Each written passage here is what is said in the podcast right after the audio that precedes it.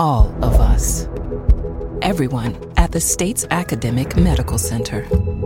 All working together to deliver complete care now and for generations to come. All over the state, including hospital and clinic locations from the Delta to the Gulf Coast. All for one reason you, the University of Mississippi Medical Center. All for your health. This is an MPB Think Radio podcast.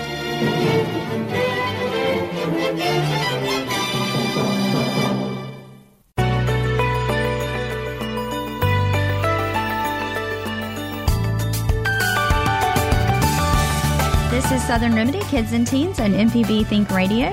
I'm Dr. Morgan McLeod, Assistant Professor of Pediatrics and Internal Medicine at UMMC. Oral health is important for all ages, but it's especially important for our kids and teens. Hopefully, the healthy habits that they develop as kids will carry into adulthood. So, today we're going to be talking about oral health and all things teeth. So, if you have any questions, please give us a call. We've got Actually, it's a special guest today. It's my father, Dr. Dan McLeod, who is a recently retired dentist. And so I asked him to come on with us to help us with these discussions about oral health. And if you have any questions for the dentist, give us a call 1 877 MPB Ring. That's 1 877 672 7464. Or you can also send us an email to kids at mpbonline.org. So thank you for coming on with me today. Well, thank you, Morgan. I'm tickled to be here.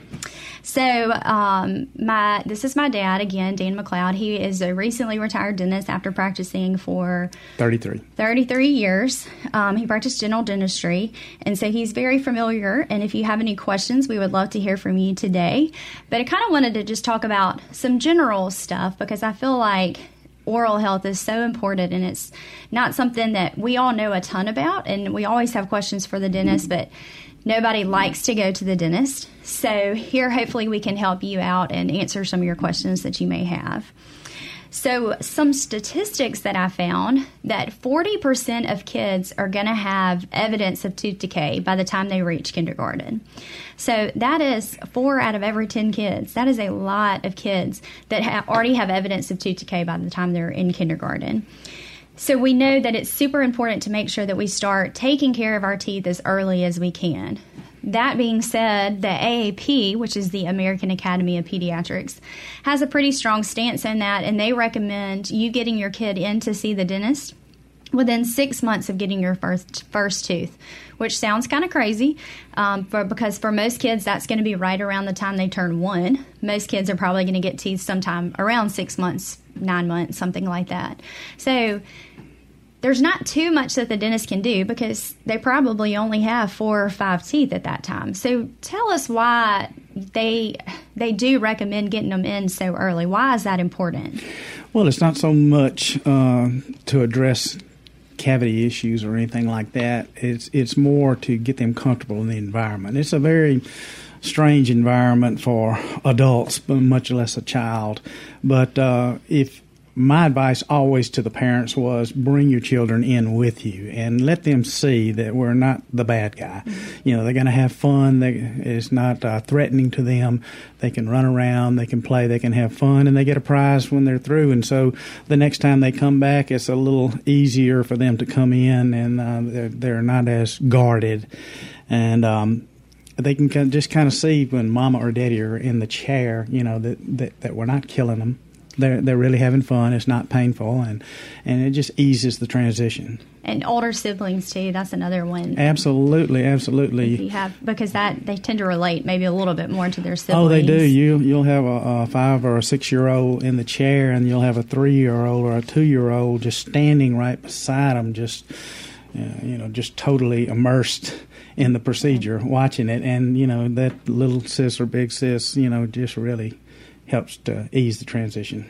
Yeah, so not much necessarily tooth cleaning because they don't have a mouthful of teeth just yet, but more of just an introduction to the dentist, getting them comfortable so that hopefully the first time they go to the dentist is not going to be a scary and bad experience and they're not going to have actual procedures done on them. It's just going to be um, a general introduction to what happens. Exactly, and, and I tell parents will always ask me, you know, when when do I need to bring my child in? And I'll tell them, well, bring them with you and get them comfortable. But it seems that the magic age that I found in my 33 years of experience is, is around three where a child will come in and and they you can reason with them and you can you know tell them you know what we're going to do and and get them comfortable and they'll be fine. Below three, they tend to be a little more fearful if they haven't been exposed to the environment uh, a little bit, you know. So it's uh, three seems to be the magic age, but I have seen them at um, 18 months. Uh, you know, they'll sit in mama's lap and lay back, and whatever teeth they got, they'll let us do it, and and it just, you know, it's kind of a fun game for them, mm-hmm. you know. So they they really get comfortable. We're talking today about oral health, and we have got dentist Dan McLeod on with us today, and we would love to hear from you. So if you have any questions for the dentist, give us a call at 1 877 MPB Ring. That's 1 877 672 7464. So one of the first things that we we all think about with our teeth and problems that we get are cavities. Um, I would say that's probably the most common thing, and um, there are probably not many people out there who have not had a cavity. I'm definitely not immune to cavities. Yeah, it's very rare that you see someone who hasn't had a cavity, but it does happen. Yeah. yeah. So tell us about how do you get cavities, and so why is it important to brush our teeth? Well, a cavity forms uh, from unremoved plaque that remains on a tooth and that uh, is subjected to a sugar exposure. And sugar comes in so many different forms that people don't even realize. But if that plaque is still on the tooth and the sugar attaches to the plaque, it produces an acid. And the acid erodes the enamel and, and eats a hole essentially in the tooth. And that's, that is decay. Yeah. And so, why is it important that we brush our teeth to prevent cavities? Well, brushing the teeth is removing the plaque, you know, and, and there are some people who are better at than others. Some people u- utilize the all the armamentarium that we have, um, being uh, toothbrushes, tooth flossing, um, those kind of things. And the, the better you are at removing the plaque, the less your incidence of cavities you will experience. We're talking today about oral health, and if you have any questions for the dentist or maybe some tips that you have found to help with your kids uh, protect their teeth and brushing their teeth, we would love to hear from you. So give us a call at 1 877 MPB Ring. That's 1 877 672 7464. So, how often should you be brushing teeth? Because it can be a battle with a toddler, um, with a two year old, a three year old, and even as they get older, especially they want to be independent and they want to brush their own teeth. They don't want you to help, so it's it's not always a pleasant experience for parents um, helping their kids brush their teeth. So, realistically, how often should they be brushing teeth? Well, I would say a minimum a morning and an evening. You know, if you can get the the midday brushing in there, so be it. But most of the time, kids are in school and uh, that that becomes difficult. But uh, a lot of children uh, they mimic their parents, and it's always a good thing to have them in there when you're brushing your teeth, and they get kind of curious and they want to participate in that, and uh, you can teach them with a mirror, you know, and uh, sit there and show them how to brush their teeth, and they make what they call disclosing tablets and it can be kind of a game with with the child. You can brush your teeth and and spit out the the um, toothpaste, and then you can say how you know how clean your teeth, and they'll say, "Oh, they look really pretty," you know. And I said, "Well, okay, we take this tablet, chew this tablet up, and then spit it out. And the tablet will expose all the areas of plaque that were still on the tooth that was missed by the toothbrush. And then you can say, oh no, we missed this and go back and, and then kind of teach them the proper way to brush and get a sequence, you know, that you follow. I think as adults we we do that unconsciously, but but with children you need to have them not just hit here, they hit there, make sure they hit everywhere. Okay, I don't know that I was familiar with those tablets. So where would somebody get those? You can get those at any any uh, drugstore. Huh. Okay. Yeah, they're called disclosing tablets. Okay, okay, that's very interesting. So, is there any advantage, do you think, to an electronic toothbrush? Because I know a lot of people have questions about those, and they're um, constantly coming out with new different types of electronic toothbrushes. Some that will cut off when it's time when you probably brush long enough and all the different fancy things they have for those toothbrushes now. So, is there any advantage to just a regular old toothbrush versus an electronic toothbrush? Yes, uh, especially the rotary uh, electric toothbrushes are particularly good. And um, in dental school, they taught us that uh, toothpaste does not clean your teeth the, the toothbrush cleans your tooth. It's the mechanical action of bristles on the uh, the tooth. So you don't really need toothpaste per se, but uh, if you will use a mechanical brush, you get better coverage. It's more like the prophy uh, cups that we use in the office, very similar uh, rotation that it uses. If you're comfortable using a brush, there's nothing wrong with using a brush. Just just use a soft to medium. Do not use a hard bristle toothbrush.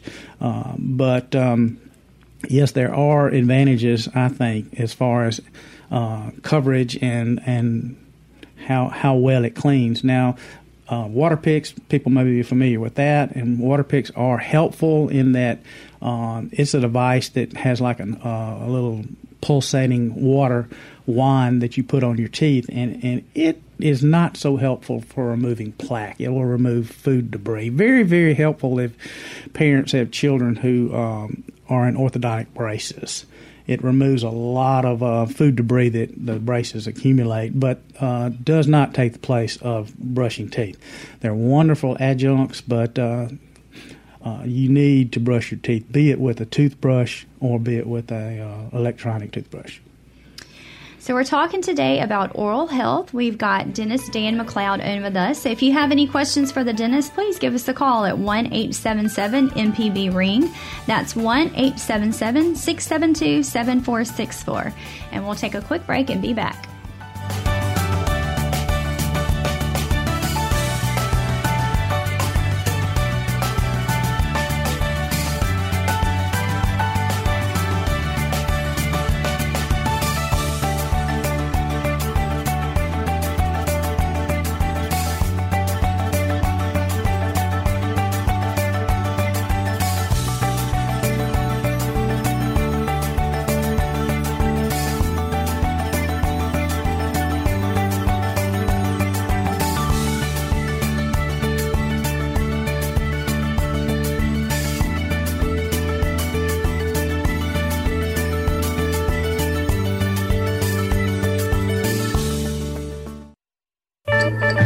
This is an MPB Think Radio podcast.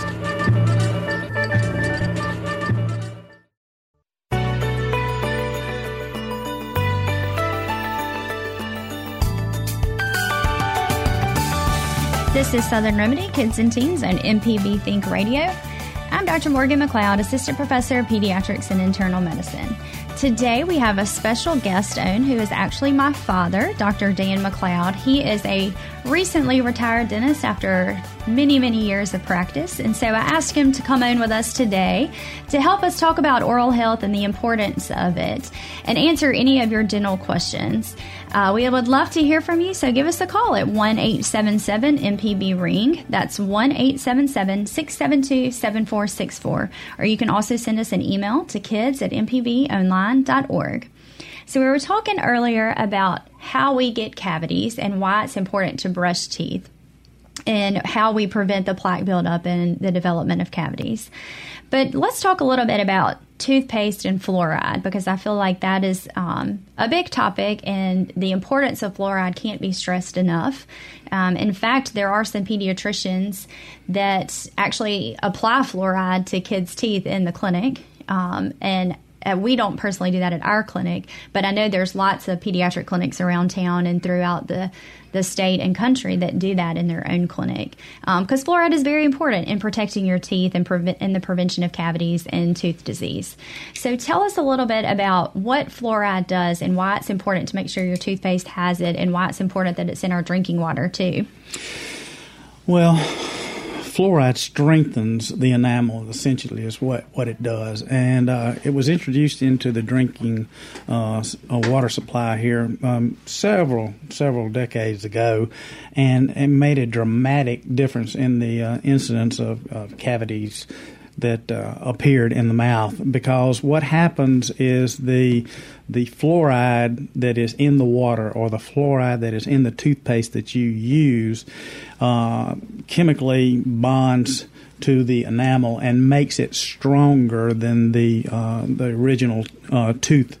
And when uh, teeth are forming, they have a calcium hydroxylate, and the ion, the, uh, the hydroxylate ion, is replaced by the fluoride ion, and the fluoride makes it a, a much much stronger um, to, to to resist that.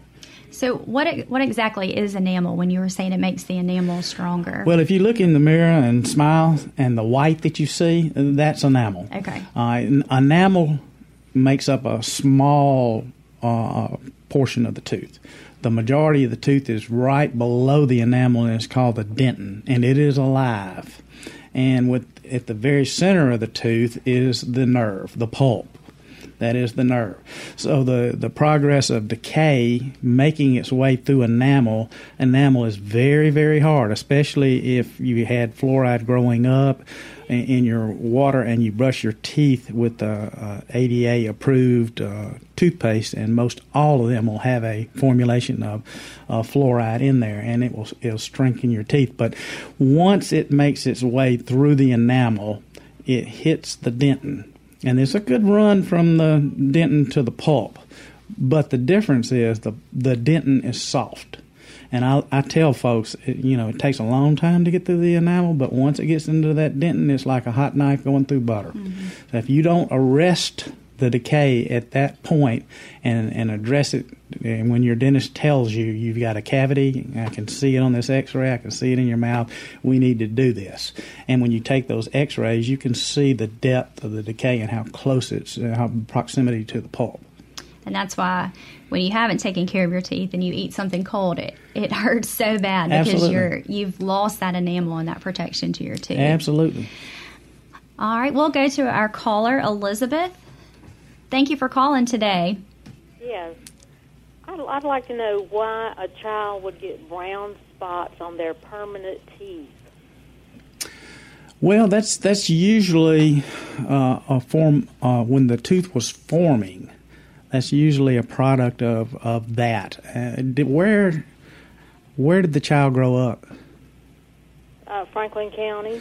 Do you know if there was fluoridation in the uh, water supply? I don't know that. Um, now, a dentist has told my daughter that it was the because of too much fluoride. Well, uh, dental fluorosis, which is uh, too much fluoride, will give you brown teeth.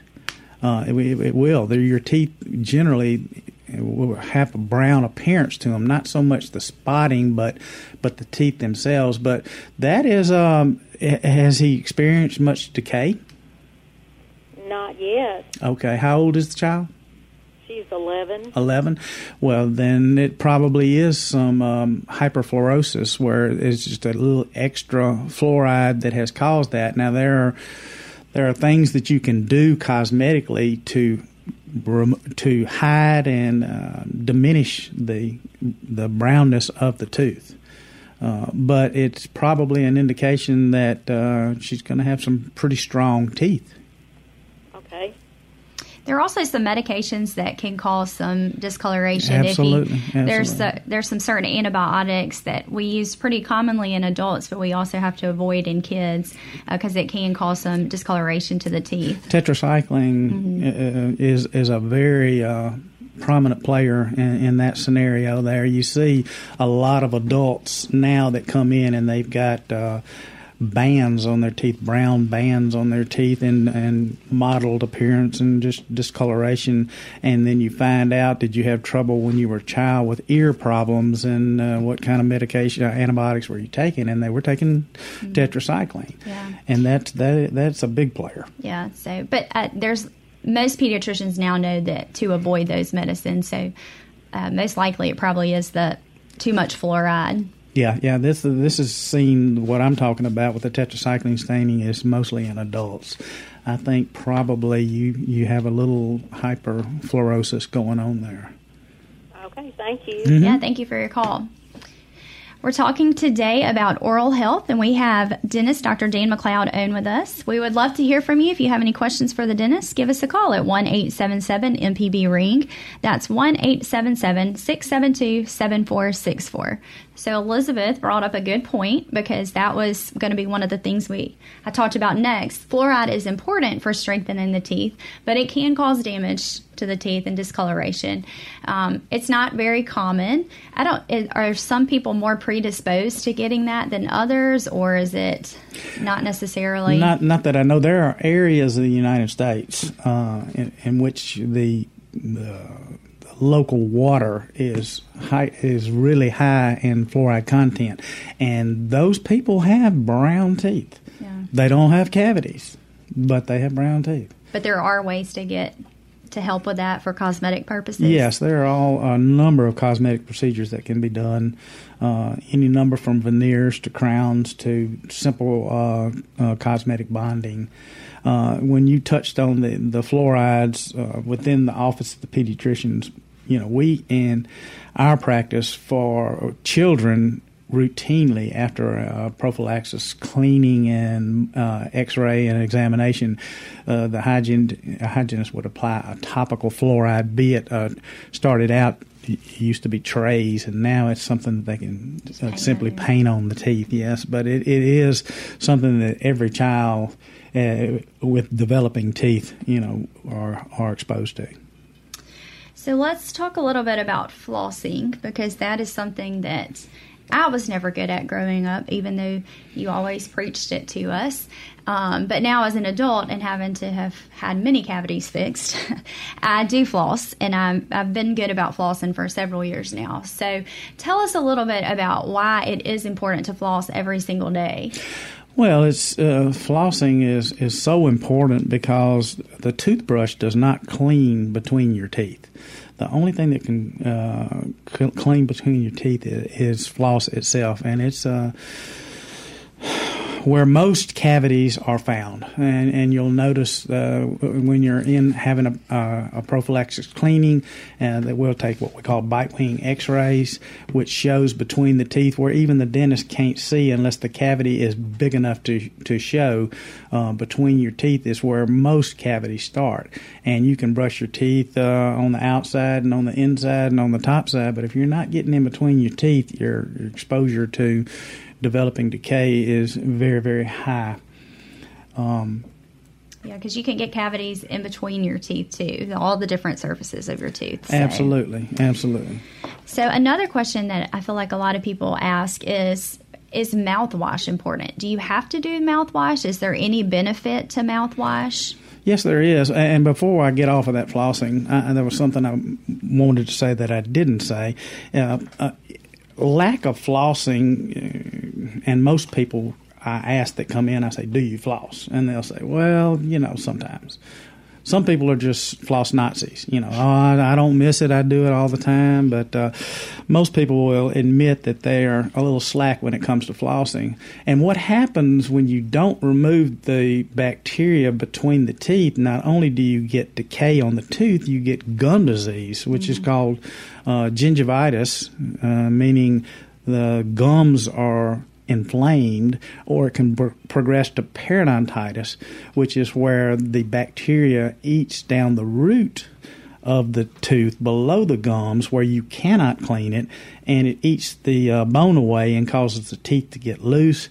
And also introduces um, pathogens into your bloodstream, and it's uh, it's a.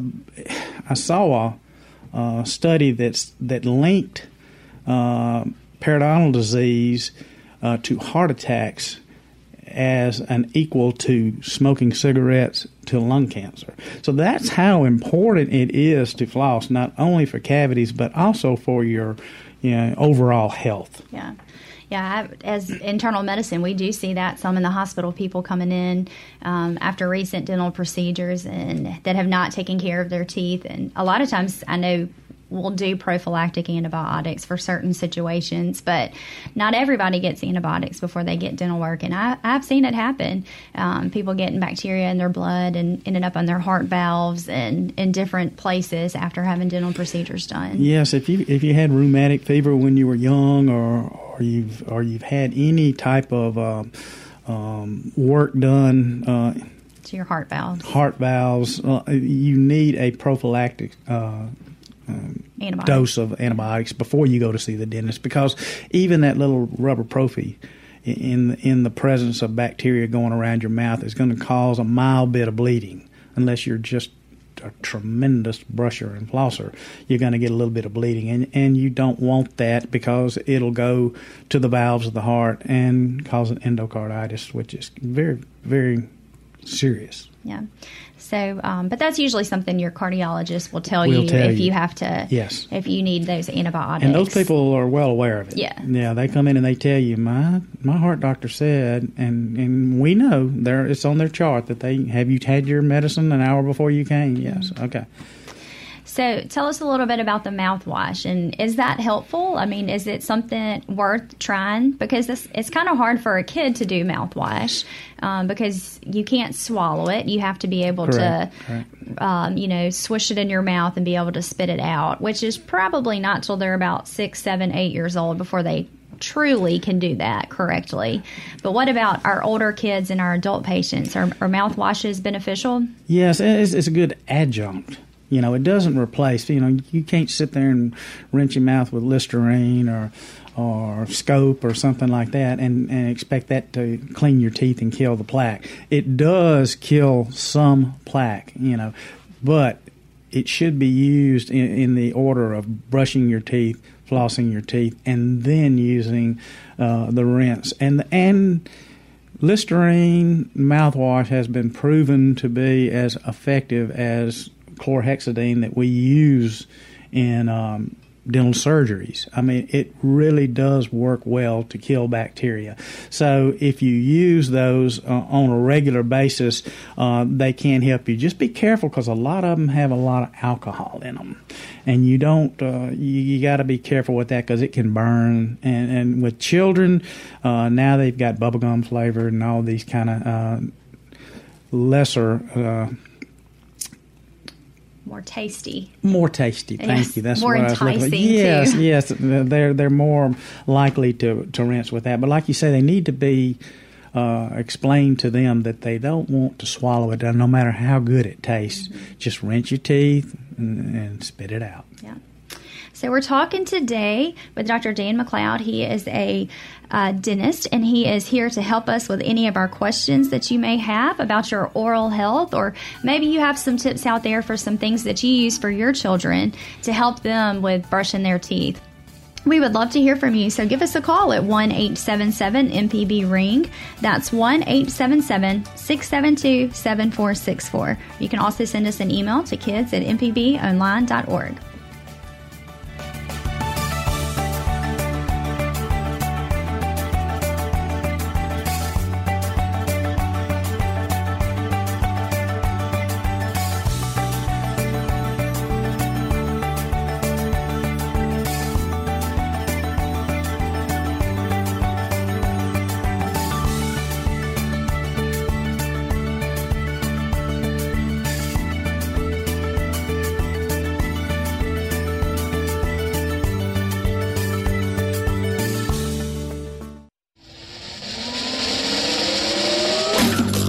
This is an MPB Think Radio podcast.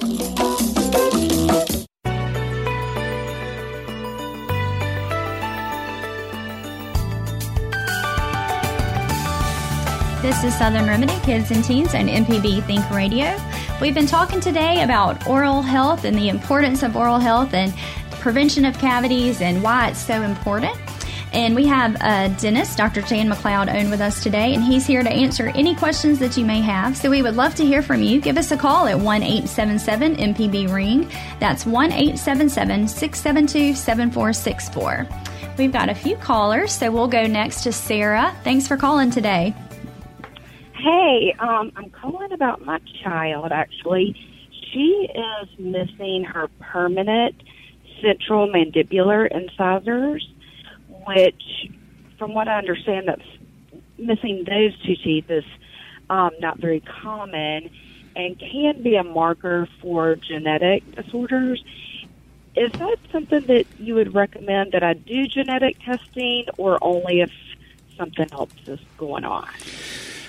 Well, tell you the truth, Sarah, I'm not I'm not familiar with the genetic side of that. I mean, I know that the most commonly congenitally missing teeth are lateral incisors, usually the, right. the upper laterals or, or the lowers, but the, the lower centrals uh, has a has a pantograph been done where yes. and there were no tooth buds or anything forming.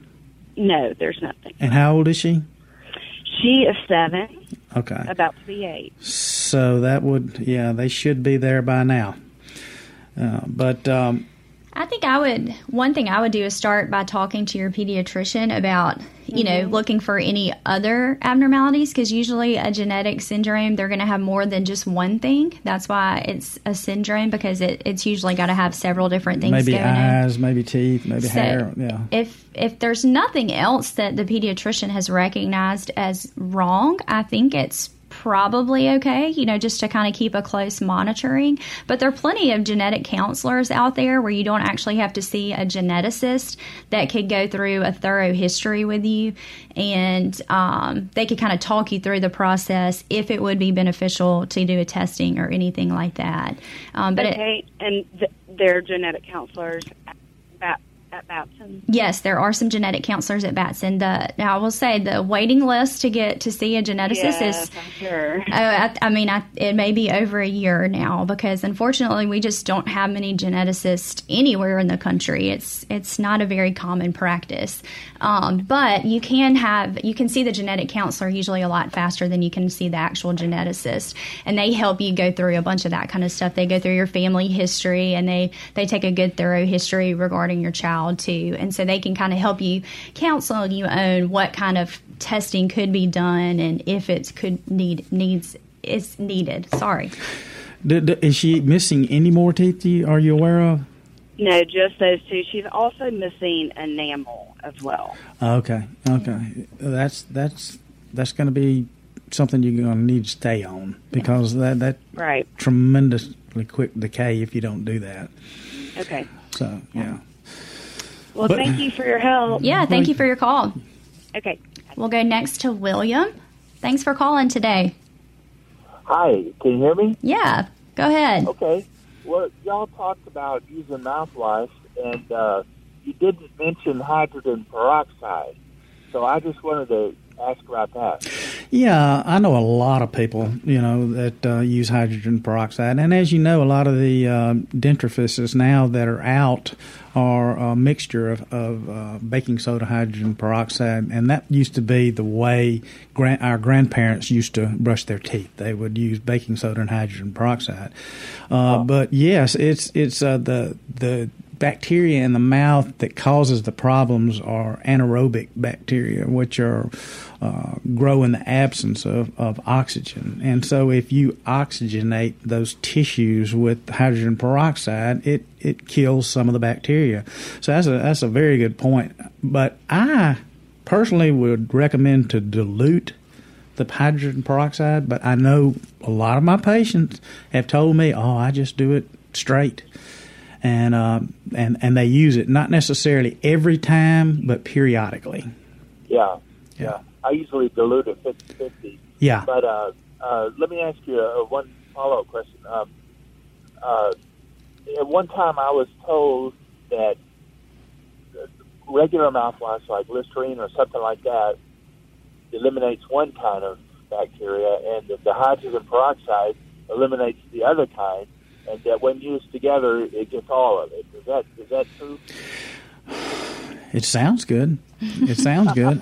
you know, I mean, I, I don't know that that's uh, you know, I don't know every type of bacteria you can. The mouth is a uh, full of bacteria. Full of bacteria, all different kinds. But so it, you know, I would imagine you get a pretty good foam going on when when you mix Listerine with uh, hydrogen peroxide. But uh, yeah, probably probably be good. Okay. Thank you. Mm-hmm. Yeah, thank you for your call. Okay, bye. We're talking today about oral health. We would love to hear from you. So if you have any questions, give us a call at 1 877 MPB Ring. That's 1 877 672 7464. Talking about real quick about the bacteria in the mouth, you know, they when we're treating like dog bites, human bites, actually the human bites It's are worse. It's actually worse than a mm-hmm. dog bite because of the bacte- the amount of bacteria that we have in our mouths as humans and in our saliva. It is actually more dangerous for a human bite, and we we always pro give antibiotics for a human bite if it's deep enough. So, so we'll go next to Lisa. Thanks for calling, Lisa. Good morning. Thanks for taking my call. Good morning. Yeah, what's going on today? Well, I have a question regarding the overall coloration of teeth. I have three children, and two of them seem to have more of a yellowish cast to their teeth than my first child. It's more her teeth are, are give a whiter appearance. And I had one dentist suggest that it's the dentin um, is what gives the coloration to your teeth. Now, kids with the more of a yellower cast are obviously not as happy with their teeth. They want to have a brighter smile. And I guess I'm wondering is there anything they can actually do for that? Well, you know they've got all types of, of whiteners out on the market nowadays, uh, and, and quite frankly, probably too many that people use and abuse, and some of the strangest things Right. you heard. But the, uh, the dentist is correct. The the true color of the tooth comes from the uh, from the dentin, and it's, tra- translucent. Light goes through the enamel and hits the dentin and is reflected back. That's why it's so difficult to match a a crown that you're trying to match to a natural tooth. If if it's that's if you got a ceramic crown, you get the translucency. If you've got a porcelain fused to metal, you you get none. But uh, teeth are anywhere uh, from a blue spectrum all the way to the the brown and and all the shades in between there, and that's why it's it's so difficult for dentists to, to to come up with a cosmetic shade that matches precisely. But um, the I would say some of these whitening strips might be a simple way to address that and see if they can get that. But different people. actually I'm sorry. me. No, no, go is ahead. that actually safe in the, the long term to use a product like that? Does that Well- the enamel over time? Yes, that, well, there you hit right on it right there. I mean, you no one should do that uh, for extended periods of time without stopping. You know, I would recommend having a, a short uh, exposure to it and then do it again at a later date and do it again at a later date. Now, I I used to see young girls when it first came out, when the strips first came out, that would come in and they uh, were using them morning going to, to school and when they came home they were using them and sleeping in them all night long. And the main thing that you get there is a tremendous sensitivity of the teeth. You know they become very very sensitive because what they're doing is they're desiccating the uh, the enamel. They are drying out the enamel, so uh, they they do damage the enamel. So um, that would not be something that I would recommend to do long term, but I think they could try, probably try that and see. Just kind of intermittently. Yeah, intermittently, and just uh, see see what they see for results. But but be aware that the sensitivity does come with it, regardless. right. I appreciate your thoughts. Yes, ma'am. Thank you for your call. So the, we'll go next to Debbie. Good morning. Good morning. Thanks for calling. You touched on my subject um, somewhat about the anaerobic bacteria. hmm I religiously brush, floss. Um, I use the hydrogen peroxide and all this. I had repeated abscess teeth, repeated root canals. What would make someone more prone to have anaerobic bacteria? Well, I don't think they're more prone to it. They are. That's the natural flora of the mouth. Are you a smoker? I am. Okay, well, that's that's that's a really uh, major player in in periodontal disease and exposing uh, the flora to the uh, bacteria in, in the beneath the gums and causes uh, bone loss and tooth loss. So I would I would say just quit smoking, but I know how hard that is. You know, that's that's one of the hardest things people have to do. That and dipping. Well, Yeah. this actually started when I was a teenager and not a smoker. Yeah. Well, yeah, were you really uh, religious about your brushing and flossing at that point in time, Debbie? Absolutely, I carried a toothbrush and floss with me everywhere I went. Wow. I mean, it just, it, but it started. You know, I mean, I was like thirteen or fourteen when all of this started, Mm-hmm. and it just, it just made me wonder what would make someone more prone to having anaerobic bacteria.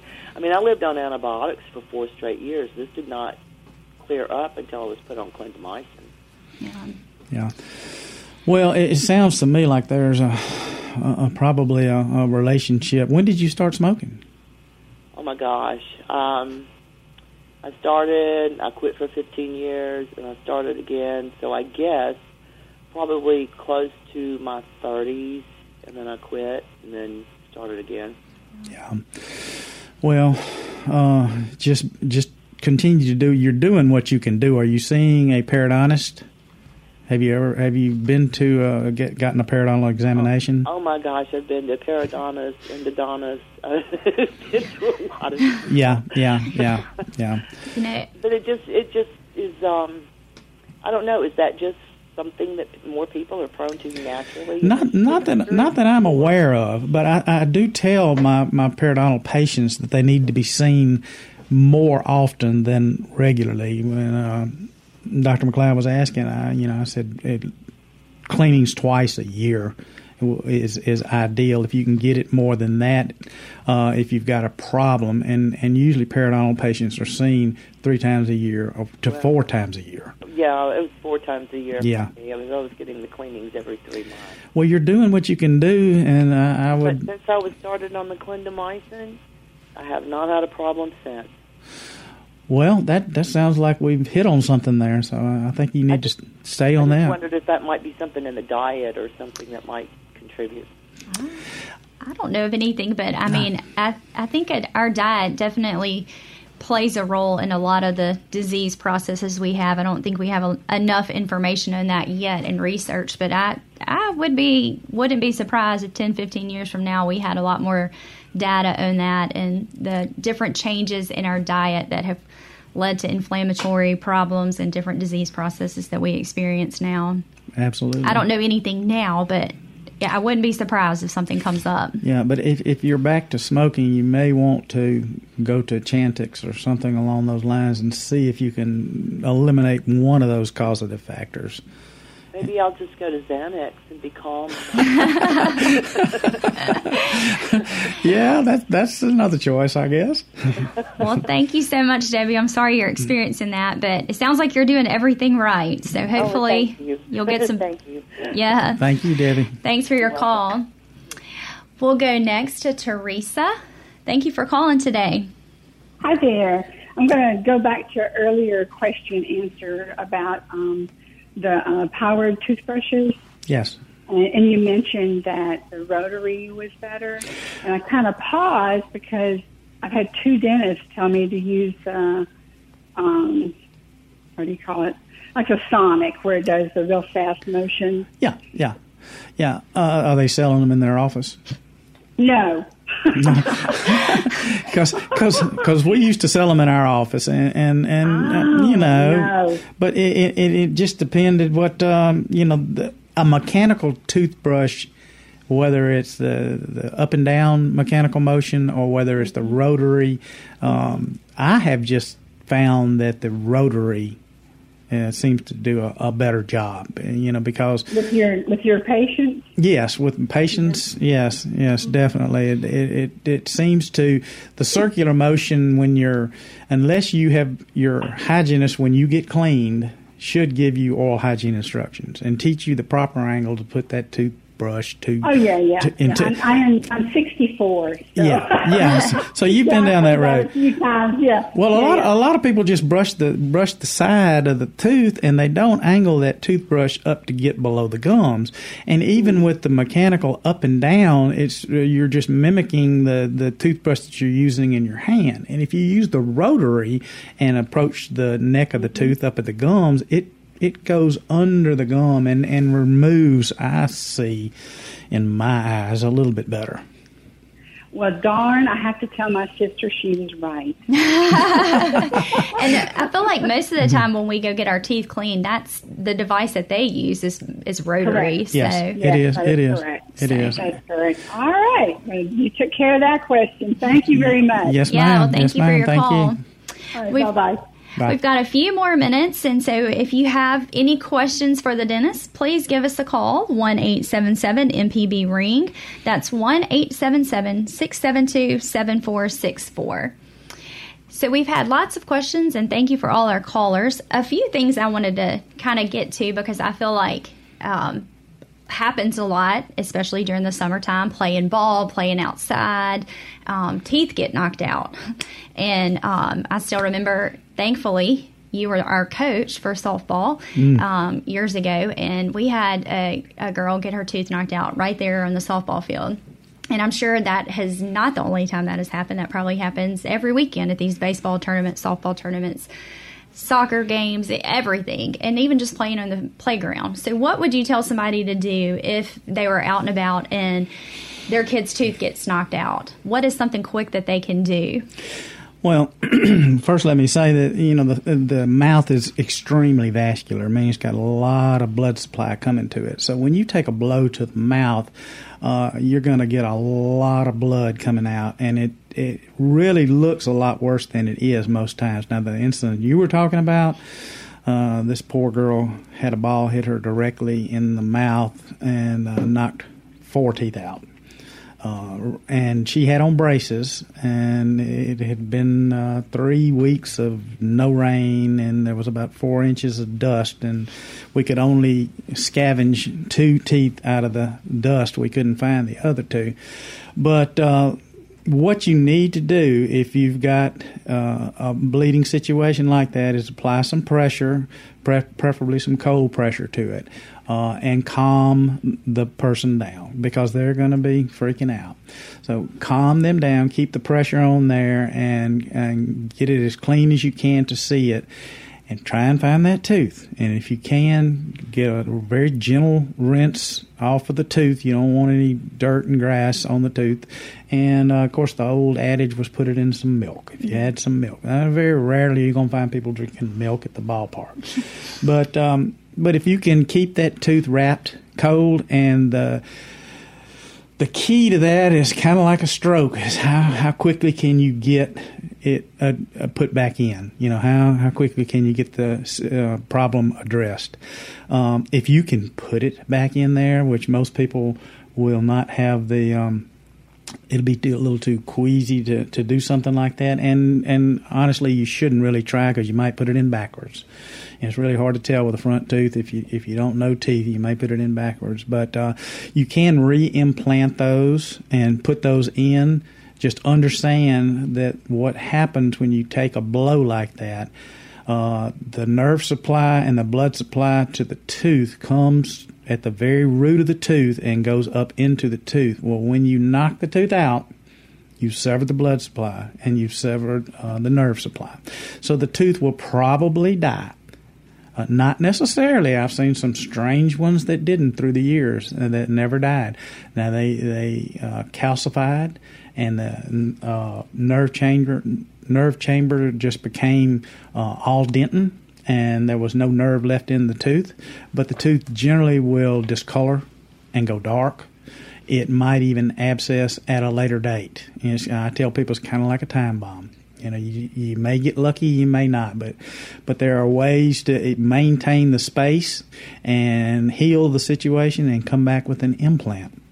Or you can, and when you go to a dentist as quick as you can, and when he puts it in, he can stabilize it with um, some um, composite resin and and keep the tooth from moving.